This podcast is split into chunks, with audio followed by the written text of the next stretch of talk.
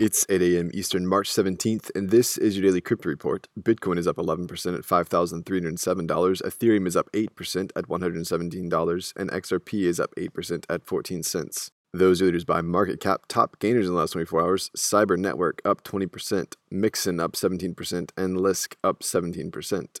Today's headlines Bitfinex has listed a first ever crypto hedge fund for accredited investors. The fund is a $280 million fund called Fulgur Alpha, and the CTO of Bitfinex noted that the minimum investment size is $10 million for accredited investors. Fulgur Alpha is a Bahamas based absolute returns crypto hedge fund. The fund's assets are held in custody provider Delchain Limited, and it is managed by Deltec Fund Services, a Bahamas based fund administrator and division of Deltec International Group. It's worth noting that this hedge fund is not open to U.S. investors.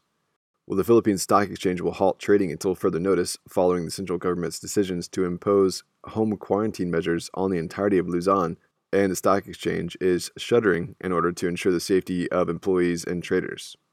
Well, the U.S. Office of the Comptroller of the Currency has named Coinbase Chief Legal Officer Brian Brooks as its next Chief Operating Officer and the first Deputy Comptroller. Brooks has been Coinbase's CLO since the fall of 2018, heading its legal compliance and government relations efforts.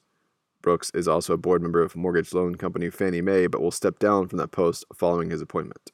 Well, the Opera browser is now letting U.S. users buy Bitcoin and Ether through Apple Pay. They've partnered with payments firm Wyre for the initiative, which supports both Apple Pay and debit cards to purchase the two cryptocurrencies. They're charging what they call competitive fees for use of the service. Users can purchase as little as $1 worth of crypto, and there's a maximum daily limit of $250. However, because the wallet is focused around the usage of cryptocurrencies on the web and using dApps, they expect the vast majority of transactions not to hit the daily limit.